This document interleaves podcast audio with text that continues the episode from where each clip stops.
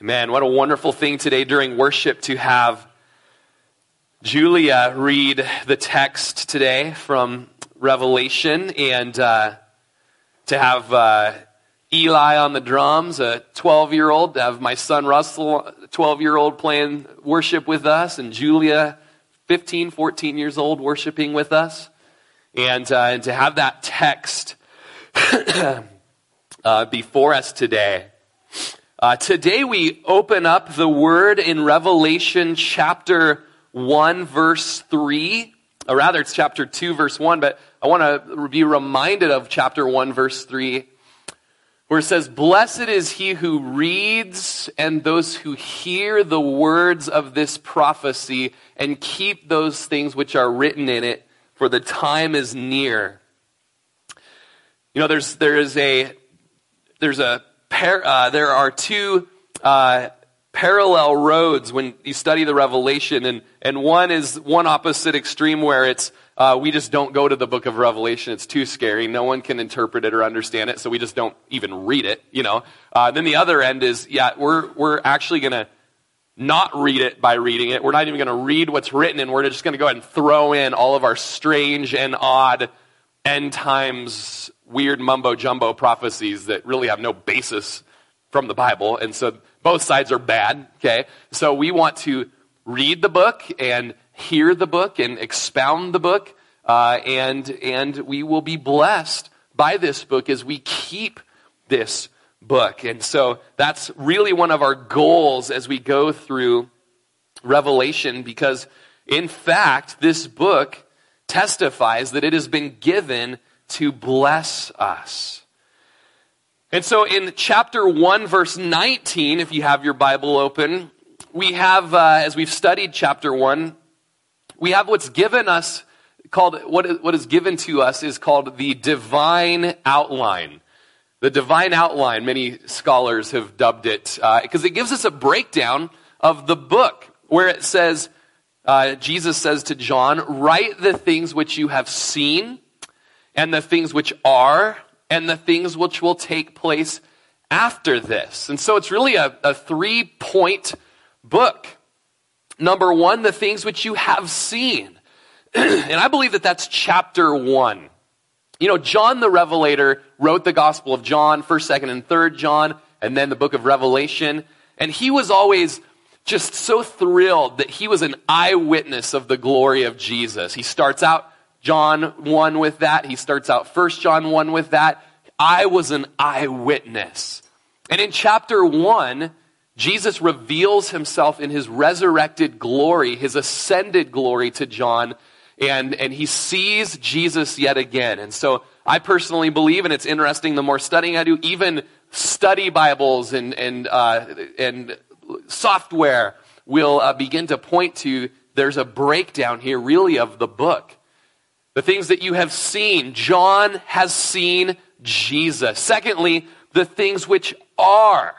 The things which are. And, and uh, I believe that that's speaking of chapters 2 and 3 as we're getting into today, the churches, the letter to the churches.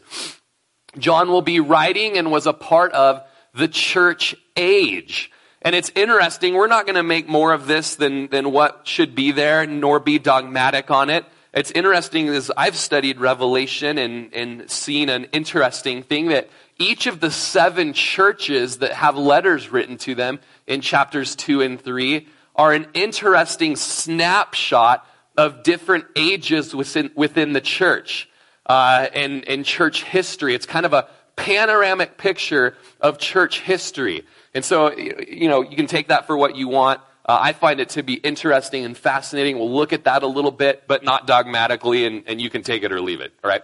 Um, but uh, what's interesting is the things which are, we are living in the church age. And John will write seven churches from Jesus, uh, seven letters from Jesus to seven churches.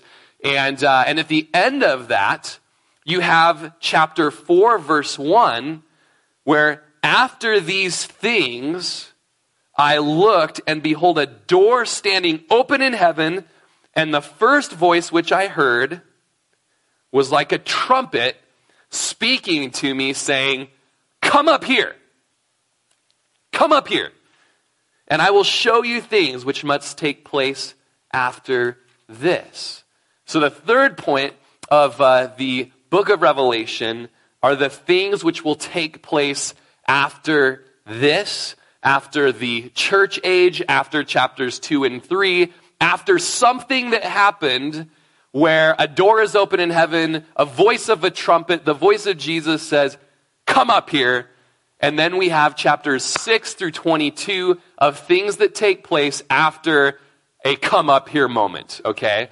Uh, and so um, that's a bit of an outline. That is a bit of a divine outline as we get into the book. Now, later on in chapter 1, it says, the mystery of the seven golden lampstands. Ooh, right? Uh, we read about the lampstands earlier on in chapter 1 that Jesus was standing in the midst of the seven golden lampstands. There's a mystery. What are these things? The seven stars are the angels of the seven churches. And you'll remember when he saw Jesus, he saw Jesus holding in his right hand seven stars. What are those seven stars? The Bible's so hard to understand. Keep reading the Bible, it will explain itself. As it says that those seven stars are the angels of the seven churches. And those seven lampstands which you saw are the seven churches. So those that are intimidated by imagery and think that this is too hard to understand, don't worry. The Bible is the best commentary on the Bible. Many things, many answers can be found as you search the scriptures and dive in.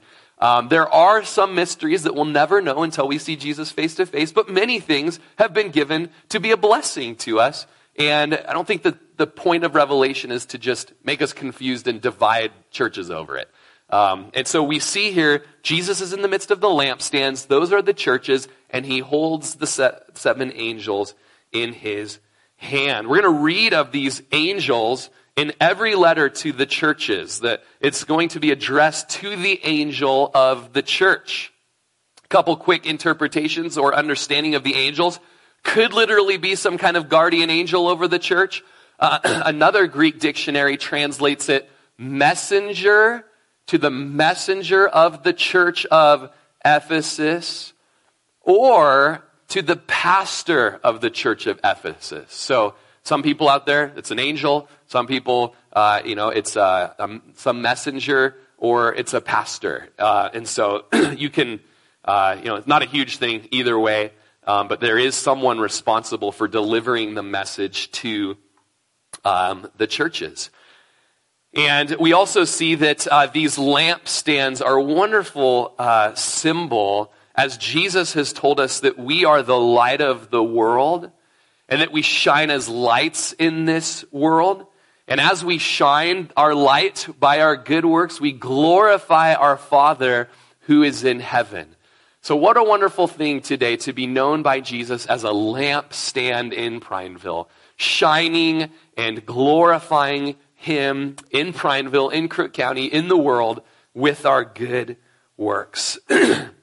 And so that's just kind of leading into uh, this chapter, chapter 2, which begins seven letters to seven churches. The first one going to um, the church in Ephesus. Let's look at verse 1.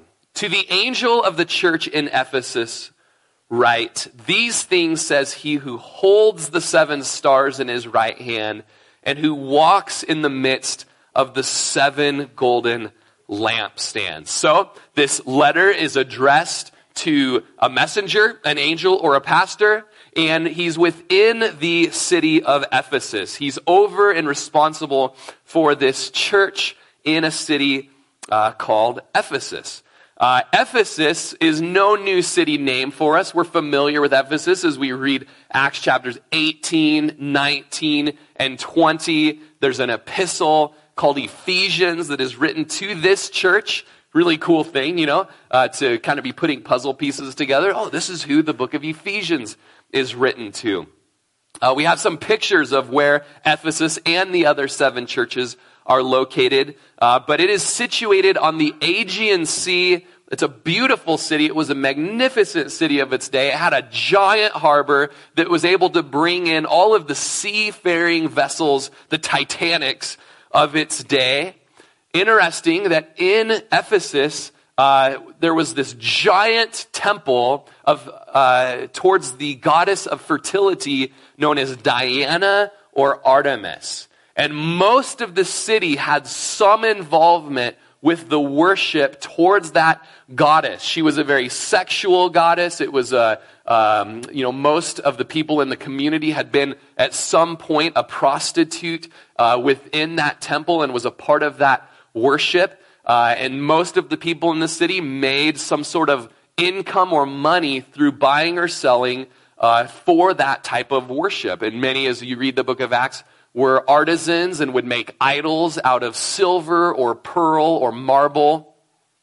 And, uh, and many would come and sail into this harbor and then go and worship at the shrine in the uh, giant temple there that you have an image of in front of you uh, there in Ephesus. Church tradition tells us that Timothy became the pastor in Ephesus after Aquila and Priscilla planted the church and Apollos ministered there, Paul ministered there, Timothy would be a pastor in Ephesus, and then John would be a pastor in Ephesus, which is where he was arrested by the Emperor Domitian, and then he was then exiled onto the island of Patmos. It's interesting as we get into these letters to the churches that each city's name relates to its character. And we'll see that as the weeks go on. But here with Ephesus, uh, the name Ephesus literally is translated darling. Darling. And if you were to take a panoramic snapshot of church history, Ephesus, some scholars would say, and studies show some application from these churches, is that Ephesus represents the first century church in her darling stage around the age of 33 AD to 100 AD, that period in church history. And Ephesus was kind of that representation of early church romantic love with Jesus. There, that church nestled into that supreme metropolis. That church nestled in the gateway of Asia. That church that was planted in amongst so much paganism and immorality and yet begin to thrive and grow and love Jesus. It was there in Ephesus that not only did Aquila and Priscilla begin the church with Paul, but disciples of John the Baptist were saved in Acts 19 and were baptized with the Holy Spirit. It was in Ephesus where Paul bo- spoke boldly uh, within the synagogue of the Jews for three months where he would reason and persuade concerning things of the kingdom of God until some rose up against him and were hardened. So Paul went to the school of Tyrannus and preached there and taught there for two years. When Paul came on the scene in the city of Ephesus, the city was highly impacted. The city was, in a sense, turned upside down. Within the course of a few years, it says in the book of Acts that all of Asia heard the word of God through the ministry of Paul in Ephesus.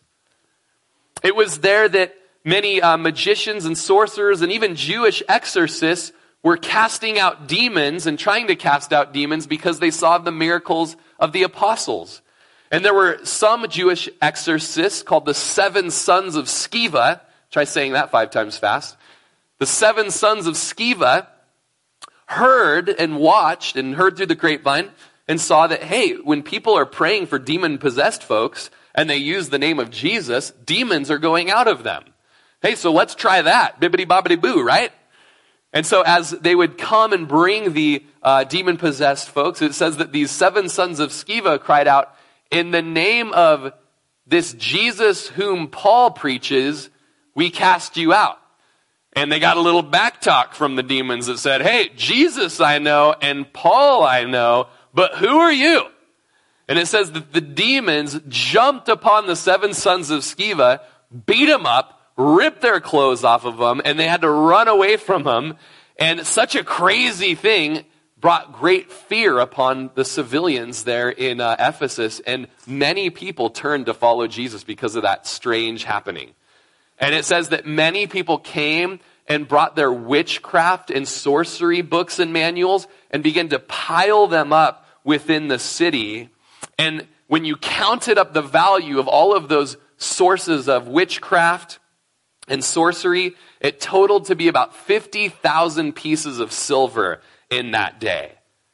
And it's what we call the revival in Ephesus, where the gospel was having such an impact and the Holy Spirit was moving so mightily that people knew what the truth was and they knew what was wicked and they just threw it in the fire.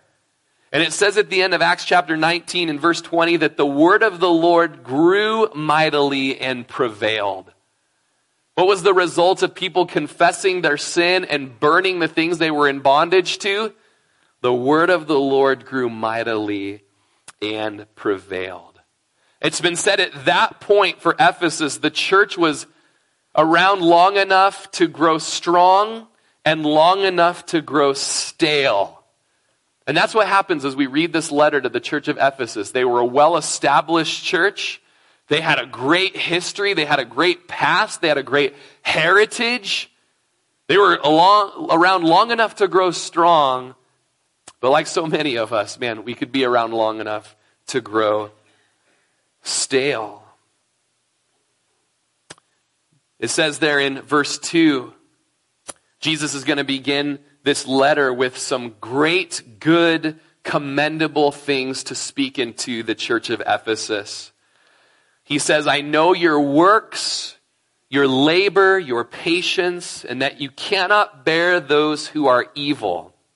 And you have tested those who say they are apostles and are not, and have found them liars. So Jesus looks at this church, this darling church in her first century state, and says, Hey, I know what's going on. I'm walking in the midst of the lampstands. I walk in the midst of the churches. And as I'm in your midst, I know your deeds. And he has good and great commendable things to say about these deeds. The Psalms say in 1 6 that the Lord knows the way of the righteous. And he knew the Ephesians' way. He knew that they were patient in duty. They were patient in deed. They understood the words in the Sermon on the Mount about our works shining and glorifying the Father in heaven. They remembered the epistle of the apostle Paul that right after he said in Ephesians chapter 2 verse 8, for by grace you have been saved through faith and that not of yourselves. It's the gift of God lest anyone should boast. He goes on to say, for we are his workmanship, created in Christ Jesus for good works, which God prepared beforehand that we should walk in them. It seems pretty obvious that the Ephesians read the book of Ephesians and said, if this is for anybody, this is for us. Okay? Prineville's going to read it in a couple thousand years, but we got it first. Okay? They probably had it memorized. All right? And when they did, they knew that we are his workmanship. Let's get busy. Let's get serving the Lord. That's a good thing. And they were obedient. They were walking in those works. No one could fault the Ephesians for being lazy or for no work. They were patient in their labor. Even when others were being driven away by persecution, the early Ephesians kept on keeping on. They labored. It speaks of laborious toil. They broke a sweat for Jesus. They got calluses on their hands for Jesus. They were patient, which speaks of steadfast endurance and perseverance. Part of all of this, it says, is that they could not bear those who were evil. They were patient, but they had no patience for evil people or false teachers. There's something we can learn from that, amen? They were pure in their doctrine. They didn't play fast and loose with doctrine.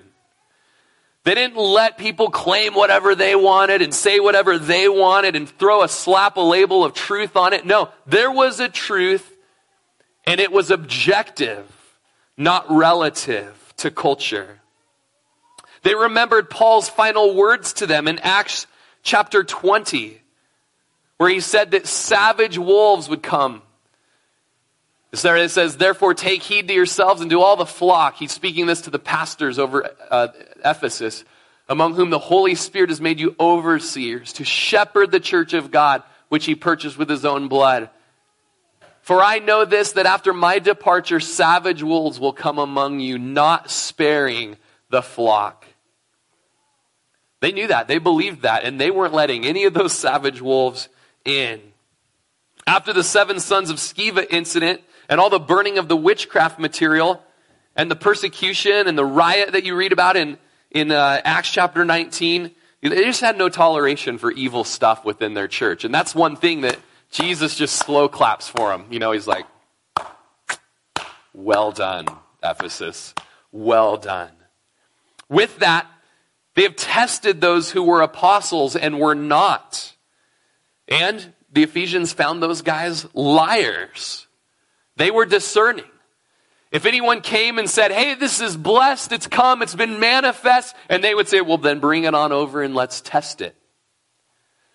Because if you got nothing to be afraid of, you shouldn't be afraid of bringing it over to the Word of God, and we're going to test it. They were much like the church we read of in Acts chapter 17, verse 11, the Bereans, where it says that those individuals were fair minded. And they, whenever they would receive something, it says in Acts 17 11, they would search the scriptures daily to find out whether these things were so. So they were discerning, they would test things. They were obedient to John in 1 John 4 1. Don't believe every spirit that's out there, but test the spirits, whether they are of God, because many false prophets have gone out into the world. We know from the Bible, from the scriptures, from the apostles, that it's not everything goes. There is a way, there is a truth, there is a life, and no one comes to the Father except through Jesus.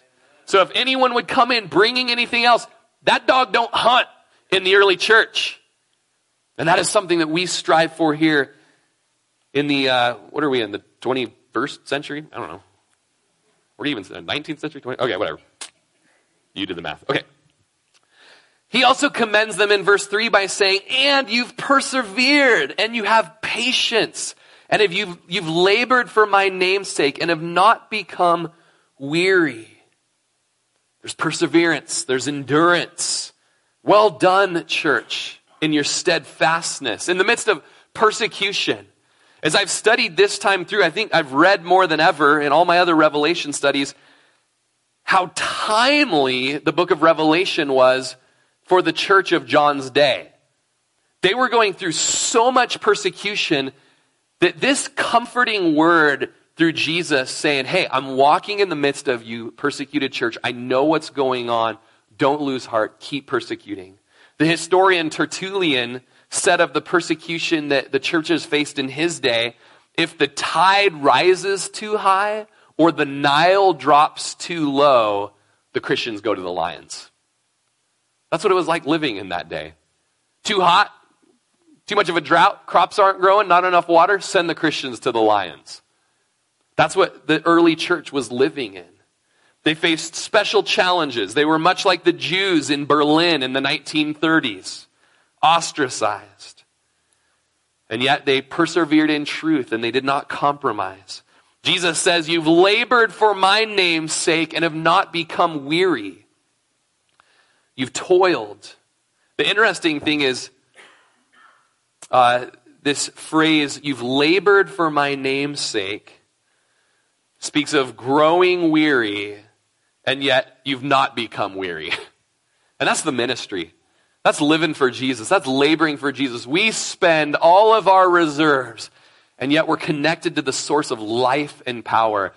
We just don't grow weary. We continue, as he says in Galatians 6 9, the Apostle Paul, let us not grow weary while we're doing good. For in due season we shall reap a harvest if we do not lose heart. The Ephesians had toiled to the point of exhaustion. They were patiently bearing the hostility of a society against them, and yet they kept going. And isn't it neat to read Jesus give the good news to a church and just applaud them and say, well done? Many of you have probably taken leadership classes and how to win friends and influence people. And whenever you have to drop a little bit of a bomb of correction on someone, you start out like an Oreo cookie with a nice cookie cracker, you know? Like, hey, good job. You're doing just so good, you know? And just hold on for a minute. There's this going on. And it's not good, man. It's not good. It's not good. And then at the end, like, oh, but this is good too. So, you know, good, good, not so good. Let's work on this part, okay? Little bit what Jesus does here. And so here we're in the middle set. We're moving on, okay? Look at verse 4 where we have the correction, okay? First they received commendation, now they're going to receive a little bit of condemnation. And look in verse 4. Nevertheless, on the other hand, I have this against you. What could it be? I mean, seriously, what could Jesus have against a church that's just like, man, they are walking in purity, they are walking in truth, they hate things that are evil? What? I mean, come on, Jesus. Like, be gracious, huh? What could it possibly be? Well, here's what it is, you guys that you have left your first love. Oh, that, that hits the heart, doesn't it? all this great laboring and toiling and patience and perseverance, and you're taking a licking and keeping on ticking, and but you don't even love me anymore. The ESV version says you've abandoned your first love. The NIV says you have forsaken the love that you had at first. The problem here is a problem of desertion. Despite all of the positive attributes of the church in Ephesus, prepared to do anything to stay on course, decay had crept in to their devotion. They didn't lose their first love. They left their first love. One paraphrase of Jesus' letter to the Ephesians was revealed to us prophetically in 1964 by the righteous brothers when they said, You've lost that love and feeling. Whoa. You never close your eyes anymore when I kiss your lips. Ephesians? You know? There's no tenderness. Okay. Thank you, righteous brothers, for being open to the gift of prophecy today. They had all the motion, yet they lacked emotion. They didn't have a head problem, they had doctrine down. They had a heart problem. And I'm telling you this, this is, I don't know, I'm like 22 years in ministry. Thursday was my 10 year anniversary move into Prineville. So that's so exciting. That is like thrilling. Some of you are like, okay. And I'm just telling you, it is so easy as a pastor, as someone who's paid to do this. You can just get into routine and just get stuff done, get your task list going stand up for truth, go on missions trips, and just quit loving Jesus. It happens. It is so good to be in Revelation chapter 2, guys. I just feel like the fires and the, the fires have been stoked in my heart for Jesus. I just want to love Jesus. I remember when I was a junior year in high school, we had to tell something about ourselves to uh, my personal finance class, and I said, This last year I fell in love with Jesus. And I remember my personal finance teacher going, That is so stupid. Do you realize how ridiculous you sound in front, sound in front of all of your peers? you don't have an Adam's apple like this and worry about looking or sounding ridiculous. That ship has sailed. I'm in love with Jesus. You guys know Fred's testimony? Fred, right there. You get your hand up, boy. Yeah, Fred's testimony. Raised Catholic, wants to be a cowboy, and he's in France, raised Catholic in France, wants to be a cowboy, moves to Oregon to be a buckaroo, goes to a horse clinic where a friend of mine begins to share the gospel with him. And they begin to ask about, do you have a relationship with Jesus? And for Fred, that was the first time in his entire life he'd ever heard about a relationship with Jesus. And you know that that was what Jesus has bought and paid for for us? A relationship? A loving feeling with Jesus? Do you have that today? Do you love Jesus? Jesus always wants your love for him to be the first love. The rebuke wasn't that they weren't hardworking, not prepared to do things, not that they didn't show up at church work days or host home groups or have multiple ministries, even going on effectively within their church. The rebuke was that the joy was gone. The life was gone. The meaning was gone. The purpose was gone. The vision was gone. The heartbeat was gone. Realizing that you're going through the motions. You're just involved in a routine. Oh, you know, First Sunday of the month is Pulse Prayer, so you know, I guess we do that because it's the first Sunday of the month. Who third Sunday of the month is Pulse Prayer? It's not the third Sunday of the month, so we don't pray at all. Um, this, that, you know, it's like, well, we just, we, you know, home groups are the second and fourth Sunday of the month. We don't go to home groups if it's not a second or fourth Sunday of the month, and also we don't gather unless, it, you know, it's like, oh gosh, you are a little bit too strict on your Google Calendar. Let's just tone it back a little bit and love Jesus. You may be in ministry, you may be orthodox in your belief, have a statement of faith, but you are ice cold because you've forsaken your first love.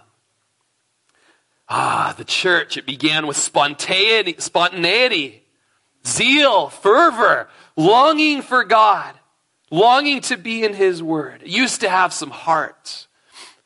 And now we're concerned about work, zeal, persecution that's happening, the agenda of the world, and all that's getting shoved down our throat. We don't even love Jesus in the midst of it. Osborne writes that the Ephesians had lost their first flush of enthusiasm and excitement in their Christian life, and they'd settled into a cold orthodoxy with more surface strength than depth. What a word for us as a church. We desire depth where roots go down deep. Jesus says, I will not be staying in a place that doesn't have love, even though it has everything else. Jeremiah says, I remember you, the kindness of your youth, the love of your betrothal, when you went after me in the wilderness, I remember those sweet, sweet times. We're not just talking about merely emotional feelings. Boy, I haven't cried in a while. Forget that. Okay? We're talking about obedience to Jesus.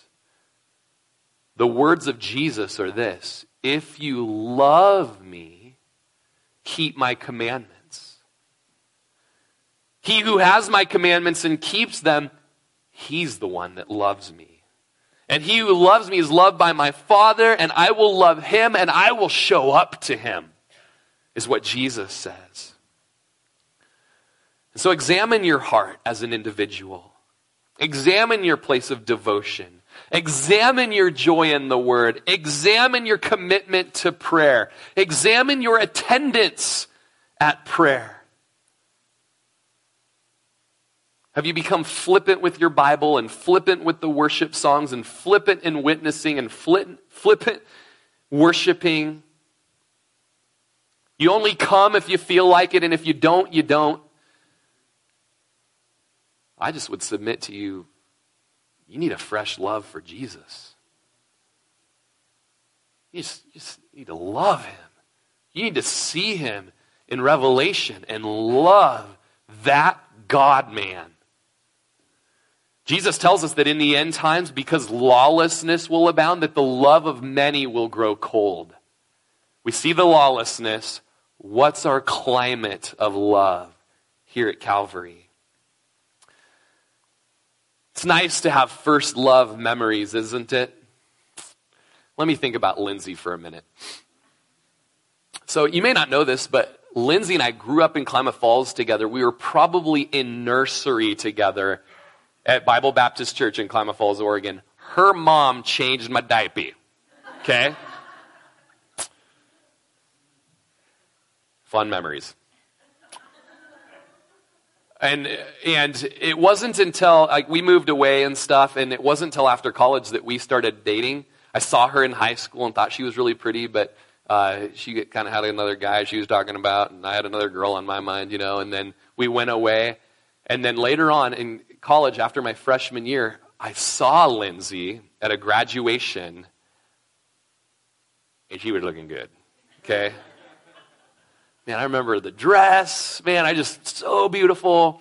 And I just remember, you know, we talked a little bit, and I remember being like, how can I meet her again? How can I be around her, you know? And after my dad passed away, she wrote me a letter, and I'd been thinking about her. I was working for the Forest Service, and I was walking through the forest. I was just thinking about her. I was like, how can I, like, find out her phone number? How can I get in touch with her? Can I, I call her dad, who also changed my diaper, and be like, hey, it's me? You know, what's Lindsay doing? You know, and and one day I was thinking about her, and I pull up after getting off work, and there was a card in the mail saying how sorry she was that my dad passed away, and that she was going to be cheerleading at Oregon State in Corvallis. And I was like, okay, dad just died. Should I stay home and take a mom or go to school? In that moment, I was like, I'm going to Corvallis. I'm going to college, everybody immediately get to, I mean, I left that day. We went, I went to college, go to college and call her right away and set up a time to go to church with her and go get ice cream with her. And we're hanging out. And I find out she hangs out with lots of guys. and later on, when I told her how I felt about her, she was like, Oh, I'm sort of seeing somebody else right now, but don't worry about that. We'll work that out. We'll work our way back over here to you. And she did. She did that. And I was so twitterpated, to use a Bambi word, with her that I would tell everyone about her. I told my cousin about her. And one day my cousin was visiting me from out of town, and I was like, hey, um, want to drive by her house? and I remember him going, you can't do that, man. Um, that's like stalkerish. Oh, I know, I know. I was just saying we should drive our house. So, so, you know. And uh, like after I told her how I felt about her, I mean, we just it, it just went. I mean, we were married within six months. Like I was like, I want that girl. I want that girl. And I'm not messing around. No one else is getting her. We're doing this thing. So, note to all of you out there, just get her done, okay? Just get married, right? I just remember driving away from Christmas at her house, like, Lord, I'm, I'm gonna marry her, so if you don't want me to, you've gotta like stop this. And I spent time fasting and praying before I proposed, but oh my goodness. And those of you that are married, like, you remember it? You remember first love? You remember just like, first time I kissed her, literally like two hours of staring at her face, leaning in and then not, and then finally just doing it. And she was like, what is your problem? You know? But you know, you're just like, oh. And you come home and you check the message machine, and there's her little sweet gravelly voice on there, you know. And then you call and leave a message, and you're like, hey, I went outside real quick, and I just was wondering if you, you know, hey, oh, thought I heard something. You still that there? Okay, you know. And the first year of marriage, and just the smells, and just the, you know, just, ah. Okay? And those of you that have been married, like Billy Graham said it, marriage is the closest thing to heaven on earth. You know the dry times? You know the dry times? Do you know? I don't know. Do you? Just wondering. It can just be, oh, it can be hard. You've got to kindle that, right? You've got to light the fire again. You've got to date, date your wife. Kiss her, right? Just go after her. Like, ah. like,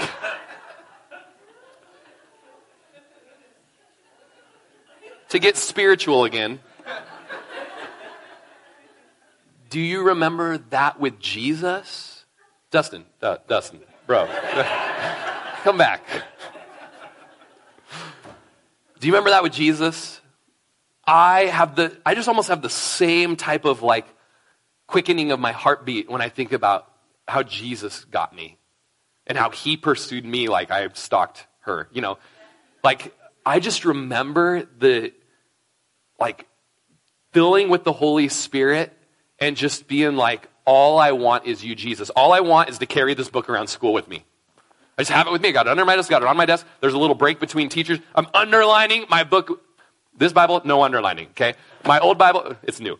But just underline. You had to un-underline things if you liked something again because it was so underlined, right? uh, worshiping and just spending time by yourself singing and playing the guitar. You learn guitar because you want to worship Jesus. You learn piano. You're everything at the church. You're serving in any possible way you can. You're just singing and praying and worship is on all the time and you just love Jesus. You just love Jesus so much.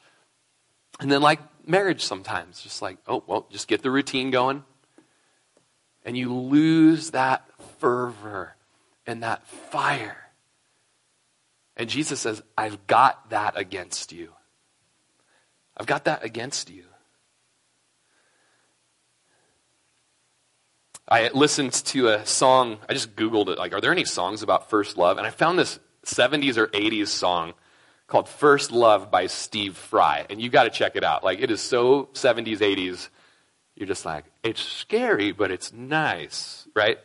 And it says, it's Keith Green style. Take me back to first love, to the place where I once was, where my passion was just obeying, and prayer was sweet, the sweetest thing I knew.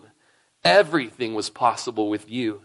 Take me to the place of my first love with you. Jesus reminds the Ephesians that labor was no substitute for love and purity is no substitute for passion, and deeds are no substitute for devotion. Pilgrim's Progress lays out for us very clearly what a pattern of a backsliding heart looks like. Very quickly, I want to go through this. John Bunyan wrote the Pilgrim's Progress in jail, and as he wrote, he wrote that we will draw off our thoughts from the remembrance of God, from death, and from the judgment to come. So we begin in, in our Christianity to be like, I don't like to think about the, the hard stuff or the bad stuff. So death and judgment and the Bema Seat judgment and, and, and, you know, like, I'm just, I just not think about that so much or hop over that part when I get there in the Bible. Pilgrim's Progress goes on in its story to say that we cast off by degrees our private duty, such as closet prayer, private devotions, curving our lusts, and watching sorrow for sin. Thirdly, we shun the company of lively and warm friends, friends that are following Jesus, friends that are calling us to commitment. All of a sudden, we're not answering that call anymore. We're avoiding dinner at that place because I don't want to be challenged or corrected.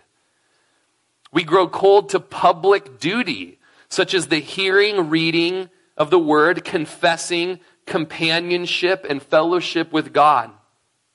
We pick holes in the coats of the godly and throw out religion for the sake of some infirmities that we've seen. So here's a review of that progress, real quick. Our thoughts wander, our private devotion goes, we don't want to be with Christians who charge us to follow Jesus. We don't want to be a part of public worship. We condemn any and everybody that has anything to do with the church, and we try to avoid that. Sixth out of nine, we begin to spend time with ungodly people. Seven, we begin to give way to carnal discourses in secret. Eight, we play with little sins openly. And nine, being hardened, we show ourselves as we are and thus are launched again into the gulf of misery unless a miracle of grace prevent it, we are everlastingly going to perish in our own deceivings. So, what do we do? What do we do with that? What do we do if our love for Jesus has grown cold? I like what one guy said their condition was critical, but not hopeless. Look in verse 5. Remember, therefore, from where you have fallen. First of all, remember. Spend some time like I've done this week and think about first love. Think about your wife. Just think about that. Like, oh, yeah, yeah. Oh, oh, oh, oh, you know? And think about your time with Jesus. Think about how that was so similar. Oh man, oh, I remember the preaching, the first time I heard the gospel, and, and I just, I just had to follow Jesus. I just had to love Jesus back. He loved me first. Look, oh, spend some time journaling. First love. Remember. Remember from where you've fallen. Keep thinking about it. Respond to it. Remember when you used to sing, Jesus, I love you, I lay my life before you, how I love you. Remember and repent. Repent means change your mind, change your purpose, and do the chief things again. Repent. David Brainerd, one of my heroes, was a missionary to the Native Americans in the 1740s, and he wrote in his journal, in my morning devotions, my soul was exceedingly melted and bitterly mourned over my exceeding sinfulness and vileness. Have you ever thought that way about your sin before? David Brainerd was a man that repented over his sin. Remember, repent, return, and do the first works. The first works were the key to restoring first love. Return. And as we have the worship team come back up, that's the universal symbol to that we're almost done. Bear with me, just very, very short here, okay? Consider the prodigal son. You guys know the story, right? Think of the three things that he did. Number one, after leaving his dad and taking his inheritance and going and spending it and spending it all and losing all of the friends that only loved him because of his money, and he's there and he's eating with the pigs. He's about to eat what the pigs eat because he's so hungry. What did he do? He remembered, didn't he? Luke 15, 17 says, But when he came to himself, he said, How many of my father's hired servants have bread enough and to spare, and I perish with hunger? He remembered the riches of his father. When we remember, the place where you first fell in love was probably somewhere near the cross of Jesus. I remember being a 15 year old and singing songs about the cross and just loving what Jesus did for me at the cross. Fanny Crosby wrote, Near the cross, and she said, At the cross I stood one day, love and mercy found me. Near the cross, O Lamb of God, bring its scenes before me. Remember. Secondly, what did the prodigal son do? He repented. In Luke 15, 18, I will arise and go to my father, and I will say to him, Father, I've sinned against heaven and before you, and I'm no longer worthy to be called your son. Make me like one of your hired servants. Just confesses his sin against God and man and just says, Whatever it takes, I just, I'm at your mercy. And what did he do? He returned. Luke 15, 20, and he arose and came to his father, but when he was still a great way off, his father said, saw him and had compassion and ran and fell on his neck and kissed him. And the son said to him, Father, I've sinned against heaven and in your sight. I'm no longer worthy to be called your son. And what did he find there that day? He found a father that was looking down the driveway waiting for him to get back. He found a father that was running back towards him that fell and that kissed him. We have in the prodigal son a change of mind that resulted in a change of action. He repented. And you know, Jesus says, guys, if you've lost the first love, repent, or I'll remove your lampstand. I'll remove your church. I'm not interested in labor without love. I'll remove your church. Sad thing is, is the church of Ephesus is no longer there today. It's, there's just rubble all over Ephesus.